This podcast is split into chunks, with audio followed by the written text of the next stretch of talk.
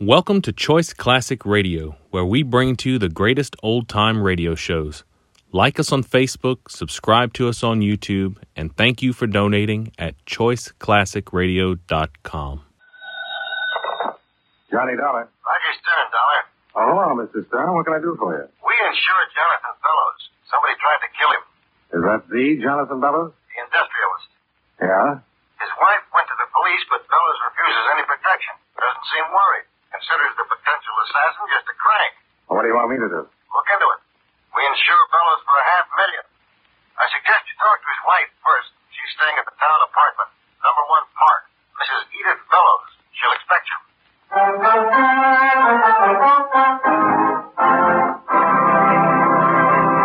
Right now, I'd like to take a few minutes of your time to pass on a thought which, incidentally, concerns time. According to the Bible, to everything there is a season and a time to every purpose under the heaven. We all agree on that, I'm sure. And we'll also agree that the regulation of time also depends on the season. For example, did it ever occur to you who decided where our four time zones in America should be exactly? Well, back maybe 75 years ago, there were about 150 different time zones which were set up according to the whim of the local inhabitants. Most of the time was called sun time. And there could be 15 minutes difference between the clocks of two towns only 10 miles apart. So, to get rid of the confusion, the Interstate Commerce Commission was established. It divided the United States into four standard time zones so that railroads, planes, buses, and the mail could run on schedule.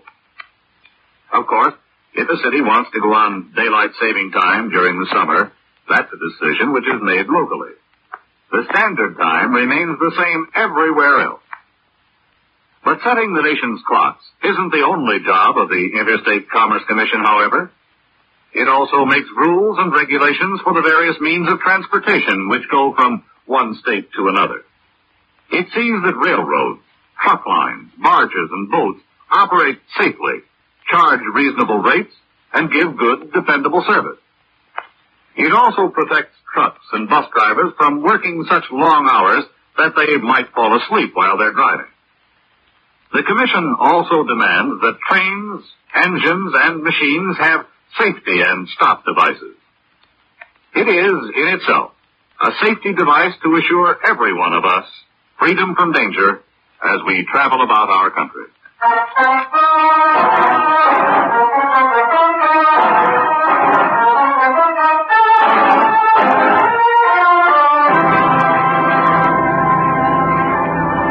Expense account submitted by Special Investigator Johnny Dollar to Home Office Intercontinental Indemnity and Bonding Corporation, New York City. The following is an accounting of expenditures during my investigation of the Jonathan Bellows matter.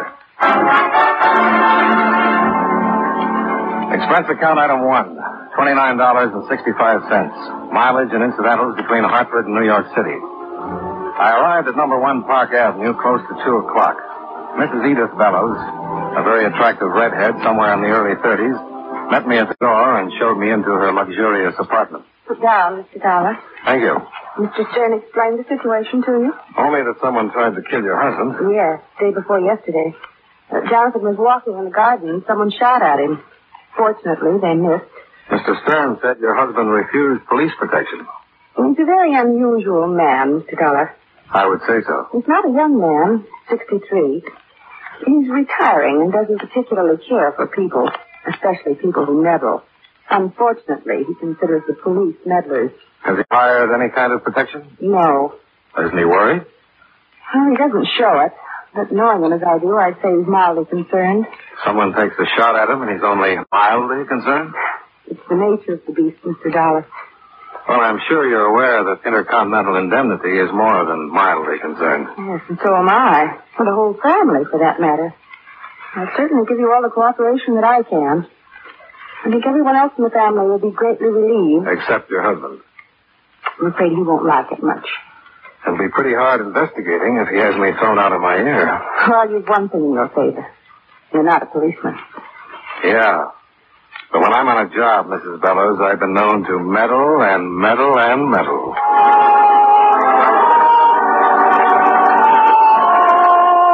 We talked some more about Jonathan Bellows. Mrs. Bellows had married him eight years before, taking her place as number three in his collection of wives. Her predecessors had retired to lives of leisure on their alimony. Bellows had one son, Ralph, by his first marriage, now 23 years old. Around 3 o'clock, we went downstairs and climbed into a bright new station wagon. An hour later, we were driving up a long circular driveway that led to the Bellows mansion. We parked and went in. Jonathan's probably in the library. Hi. Oh, hello. Mr. Dollar, this is Ralph Bellows. Oh, how do you do? How do you do? The insurance? Yes. Everyone know about this? Well, everyone except, Your husband. yes. He's in the library with Professor Wilt. Gonna blow a fuse. Gonna be funny, huh? Well, in a way, yes. you might not get much of a laugh out of it. Uh huh. Ralph, that's not very considerate. Well, it's the truth, and you know it. The old man's gonna take off like a skyrocket. and I personally think it's very funny. I'm not being vindictive. I'm, I'm just being honest. Look, Mr. Dollar, I haven't anything against you. I, I don't even know you, but my father's a tough, bigoted, unreasonable old man, and I've had to put up with it all my life. Ralph, Well, it's the truth. 99% of the time, he gets his own way, but when he doesn't, he creates the most magnificent explosion you've ever seen. Gloatingly, I am proud to say that I have been responsible on several occasions for lighting the fuse. You own a gun? Oh, don't be ridiculous. I didn't take that shot at oh no, of course not. Ralph's just as concerned as the rest of us. Ralph, I think we'd better. Yes, yes, sir. Uh, can you take it, Mr. Dollar? That's why I'm here. Then allow me to escort you to the library. Huh? You're spoiled, Ralph. Mm, rotten. Where is it? The Atomic Energy Commission. What? You have visitors. What did you say about the Oh, he's dusting his stomach. Hello, Professor. Well, how are you, Edith? Beaten him three straight games. Who's that with you? Oh, this is Mr. Dollar, dear. Uh, he's going to find out who took that shot at you. What? Now, John, he's an insurance man. Insurance man. I'll just sit over here. I'm with Intercontinental Indemnity. What are you doing here? Who sent for you? Now, John, be reasonable. I want to know who in blazes. John, I don't get it. You stay out of this. Young man, who told you? I was retained by Mr. Stern. I didn't tell Stern to send anyone over here to meddle in my affairs. I brought him here. You did. Why? Because we're all worried. Edith, we've discussed this whole Jonathan, if you don't take it easy. thing. Shut up, shut up. Get out of here, Mr. Uh, Mr. Dollar. Get out. Jonathan, please. Are you going to get out of here? Possibly. But stop looking like you're going to throw me out. Young man, just let me tell you. No, I've got a better idea. Sit down. What? Sit down. Why, you young... Now, sit down. Ralph, be still. I've got something to say, and you're going to hear me Now, out. look here, Mr. Dollar. You've got no right. Who are you? Oh. Uh, Professor Will, Johnny Dollar. Okay, Professor. I'm going to say what I've got to say, whether you think I've got any right to or not. If you want to listen, you're welcome. Well, well, thank you. Young man, if you have something to say, say it and get out. Then I'll place a call to your company and see that you're immediately discharged. You're due for a big shock. I don't know how interested you are in maintaining your insurance policy, but if this attempt on your life isn't investigated, you're not going to have a policy. Are you finished? No, that's not what I wanted to say. It's this. I've never met you before. I don't know you and I don't want to. You're a big man in your field, but that doesn't entitle you to be rude to me. Now I'll go. But if you ever try throwing your weight around again, I'll turn you over my knee and make up for the spankings you must have missed a long time ago. I'm sorry, Mrs. Bellows. It's pretty obvious your husband doesn't care how much his family worries about him. Now, if you'll let me call a cab, I'll get out of here. Uh, Mr. Dollar. Yeah? Would you stay a moment? No. Confound it, young man. Now who's being rude? Compared to you, I'm still in the bush leagues. Would you please stay for a moment? I'd, I'd like very much to talk to you. Please. Mr. Dollar. You'll be miserable. And you keep your mouth shut, Ralph. Uh, yes, Father. Well, Mr. Dollar. Uh, Okay. if you'll excuse us, I'd, I'd like to be alone with Mr. Dollar. Certainly, dear. We'll finish the game later, Professor. Of course. And I want to see you later, Ralph. Of course. Uh, sit down, Mr. Dollar. Let's keep it this way. I'm still a little nervous. Uh, how much do you know about this shooting? Only that someone tried it on you. Mr. Dollar, I know who took that shot at me. You do. Here, read this letter. I missed you in the garden. I won't miss you again. You'll pay for Ashanti? Ashanti. uh, It's in Africa. Thirty years ago, I was in the mining business. I had a partner, Frank Victor. We didn't get along, and there was an argument one day in the mine. It was quite a scrap, and there was a cave in. I got out. Frank didn't. There was an investigation, and I was cleared. Why are you telling me this? Because I've decided to trust you. I'm not particularly fond of you, but I believe that you can get things done. I'm working for the insurance company, Mr. Bellows. Certainly, but uh, as I'm sure you must have gathered, this sort of thing can create some very unfavorable publicity. Do you think this Frank Victor is alive? He must be. I've never told anyone of this incident. Well, there were certainly other people involved. What happened? Yes, but no one who was out to get me. Why would anyone else but Frank Victor want to kill me? But he didn't kill you. Maybe it was someone who knew of the accident. But what would he have to gain? Blackmail, maybe? I told you it was an accident. Sure. But maybe someone figured they could scare you into believing Frank Victor was still alive. Out to kill you. You pay over enough money and Not on your life. not my life, Mr. Bellows. Yours. But why wait this long? Thirty years. I have to admit that kind of stops me. You've been a big man in the business world for a long time. Nobody'd ever have any trouble locating you. What do you intend doing first? Going back to New York? Why? Oh, lots of little things. Uh, Mr. Dollar, as long as I have taken you into my confidence. Mr. Bellows, someone took a shot at you. It might happen again and you might be dead. Now, if you want me to prevent something like that, you'll just have to trust me. My wife drove you here? Yes? Then you need a car. Take the station wagon.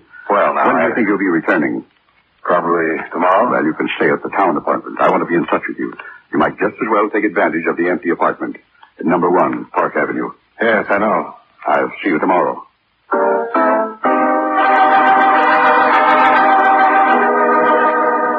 I left without saying goodbye to the rest of the family and drove the Bright News station wagon back to town. I stopped off at the Times where I wallowed through the morgue file for three or four hours. I went back 30 years to find what I was looking for. A small article dated Ashanti, Africa, 1923. It didn't say much more than what Jonathan Bellows had already told me. It mentioned the mine cave-in and a pending investigation into the death of Frank Victor, Jonathan Bellows' partner. In an edition dated three weeks later, I found the account of the investigation and have verified Bellows' story about the verdict. Satisfied, I left the newspaper and drove to number one Park Avenue, where I received a royal greeting from the doorman, who informed me that Mr. Bellows had phoned to make sure I had everything I needed. In the apartment, I poured myself a drink, took off my shoes, stretched out on the sofa, and put in a call to Roger Stern. Yes, Dollar? I want some information on the Bellows family, past and present. Sure. Find out where his other two wives are and how long they've been there. Put a man on it right away. And find out about a Professor Wilt. Wilt? Yeah, W-I-L-T, I think. Friend of Bellows. Plays chess with him. Also, I'll need a background on all the servants. What do you want it? Pick it up tomorrow morning. If you want to reach me, I'm at, uh, wait a minute. Plaza 52099. Number one, Park Avenue. Do I know her? oh, I wish you were right. Apartment belongs to Bellows. You let me use his station wagon, too. I don't believe it. It's my big blue eyes. I just batted them a couple of times and presto. Presto? Sure, station wagon, Park Avenue apartment. and You better be nice to me. A couple of more bats, and he might buy me my own insurance company.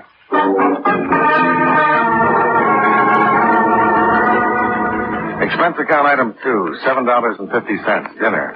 After which I returned to the apartment and considered making a few calls that might relieve a lonely evening. I referred to my meager list of availables and was just about to try my luck when the phone rang. Johnny Dollar. Mr. Dollar? Yeah? This is Mr. Bellows.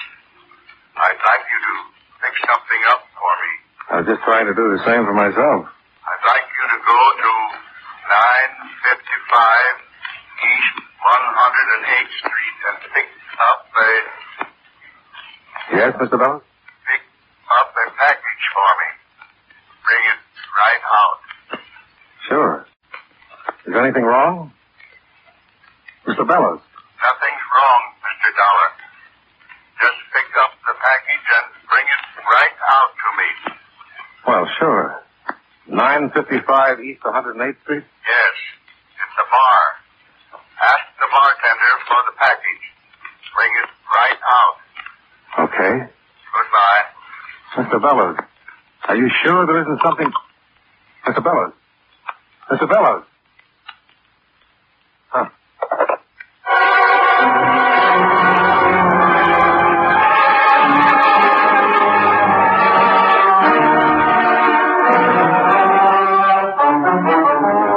And now, with our star, John Lund, we bring you the second act of Yours Truly, Johnny Dollar.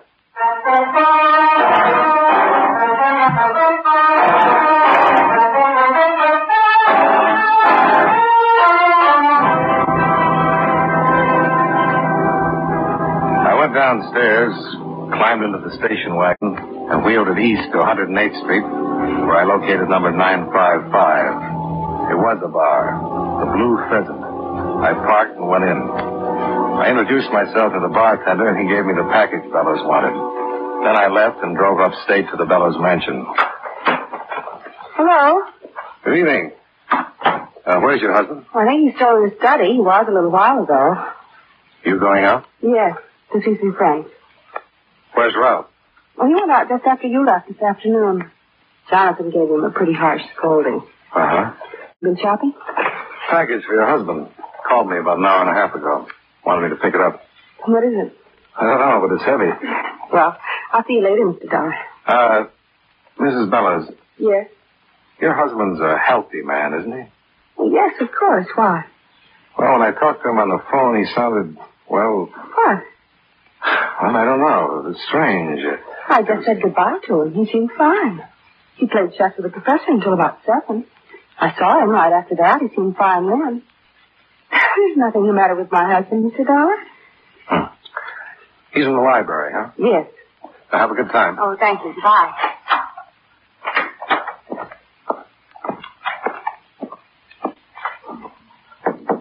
Yes? Good evening. Well, I thought you weren't coming back till tomorrow, Dollar. What? You said when you left you weren't coming back till tomorrow. But when I talked to you on the phone, Talked to me on the phone.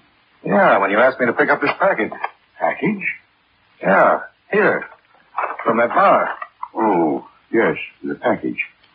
Mr. Bellows, Give me the package. what's wrong with you? Nothing's wrong. Just give me the package. It's very important. I've got to open it. Okay. You're sure you're all right?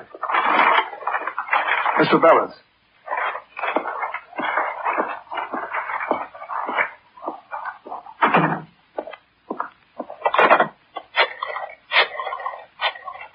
Well, well, Mr. Dollar. Oh, Ralph. Thought you'd gone out. Ah, just got in. I was just calling a company doctor. Doctor? I think there's something wrong with your father. What do you mean? He called me about an hour and a half ago. Told me to pick up a package. I just brought it in to him, and he acted like he never even phoned me. Well, maybe he didn't. Maybe someone else. But when he saw the package, he seemed to know all about it. It was odd. It was as though I suddenly wasn't even in the room. He took the package. It felt like the whole building was coming down around my ears. Ralph and I were thrown back against the wall. And by the time we got up, the library was a smoking black hole. Dad! Jonathan Bellows had been blown to kingdom come.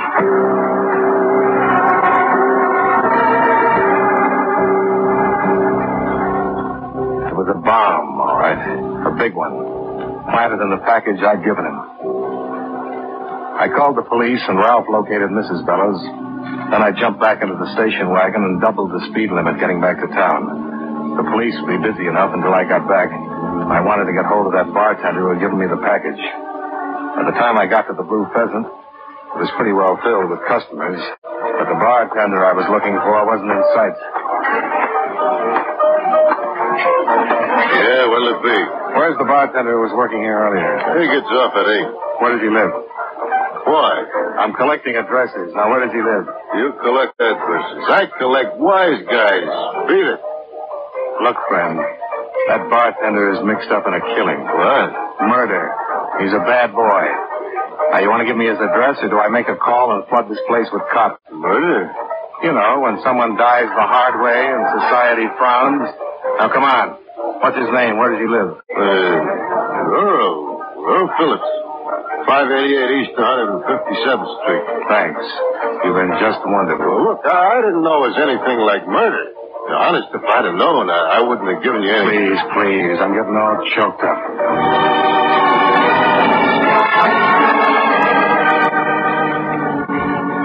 I drove across town to 157th Street and found 588 East, a big apartment house. Earl Phillips was registered in 405. I gave him a few minutes while I knocked my knuckles loose, then went and dug up the landlady to have her open the door.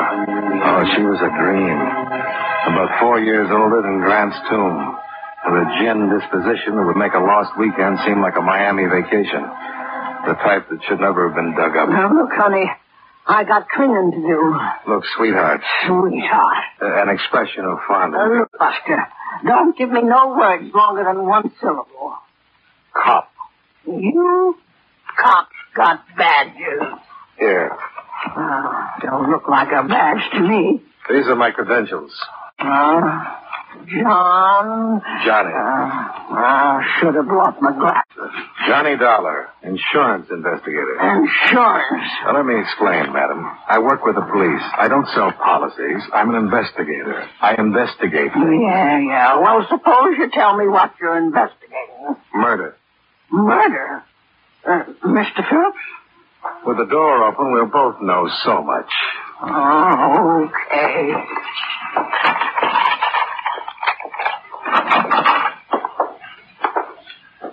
Turn on the lights.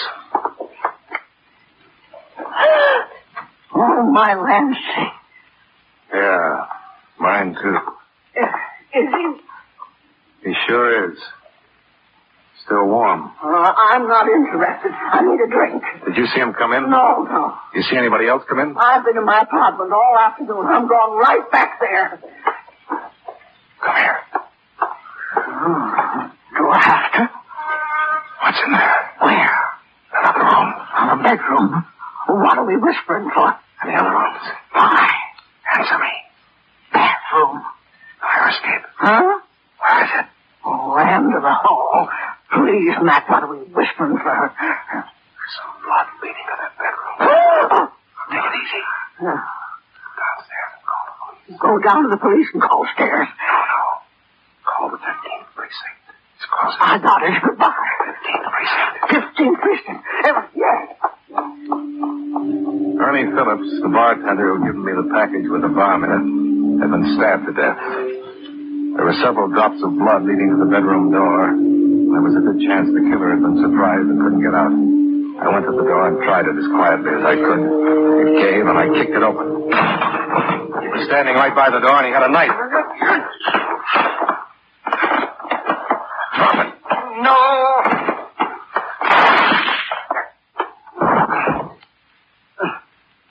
You should have listened to me, Professor.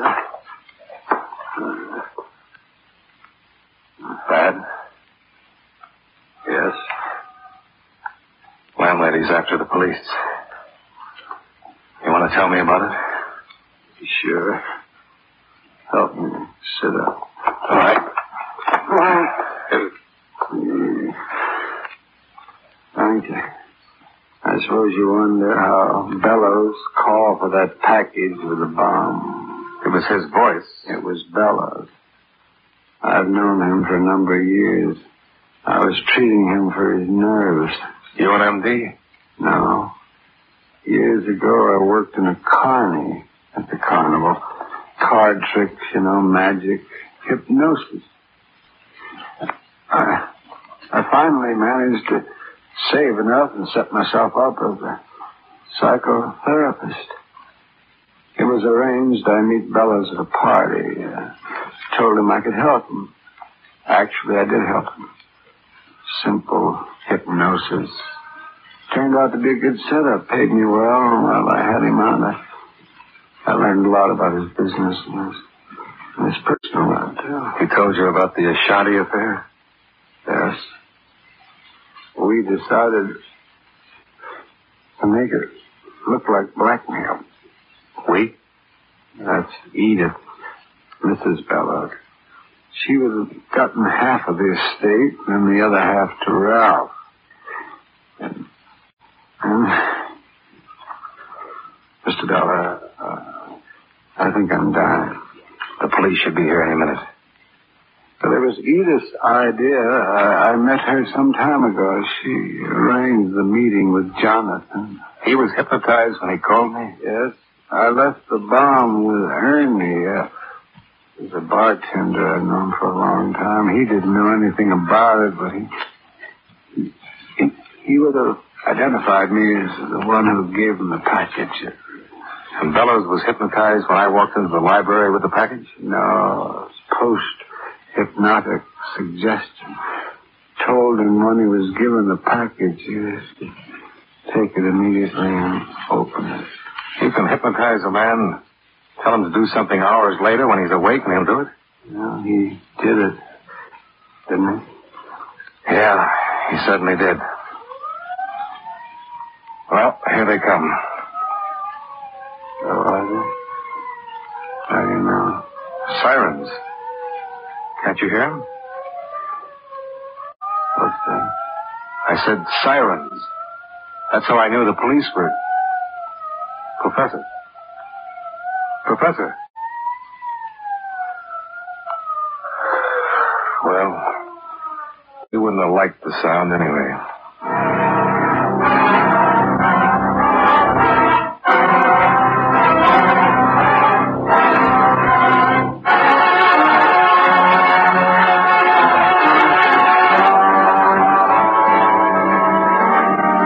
Mrs. Bellows was arrested for her share of the crime, and as you know, the case comes up next week. And that's the way it shapes up.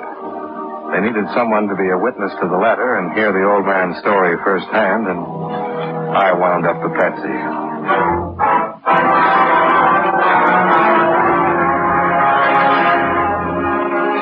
Expense account item three, $141.80 hotel and incidentals while I stayed in town tying up the ends for the law. Item four, $29.65, mileage and incidentals between New York and Hartford. Expense account total, $208.60. Yours truly, Johnny Dollar.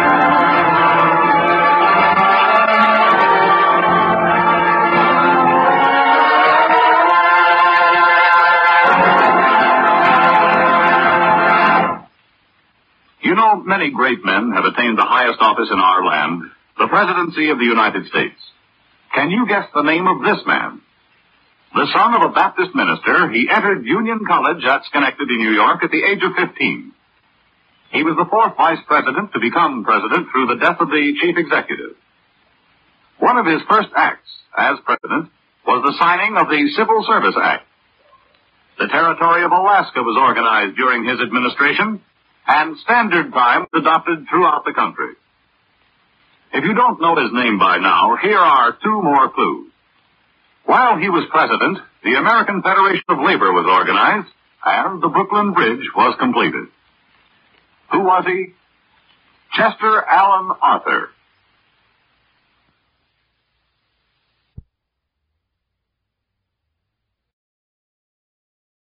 Allen Arthur.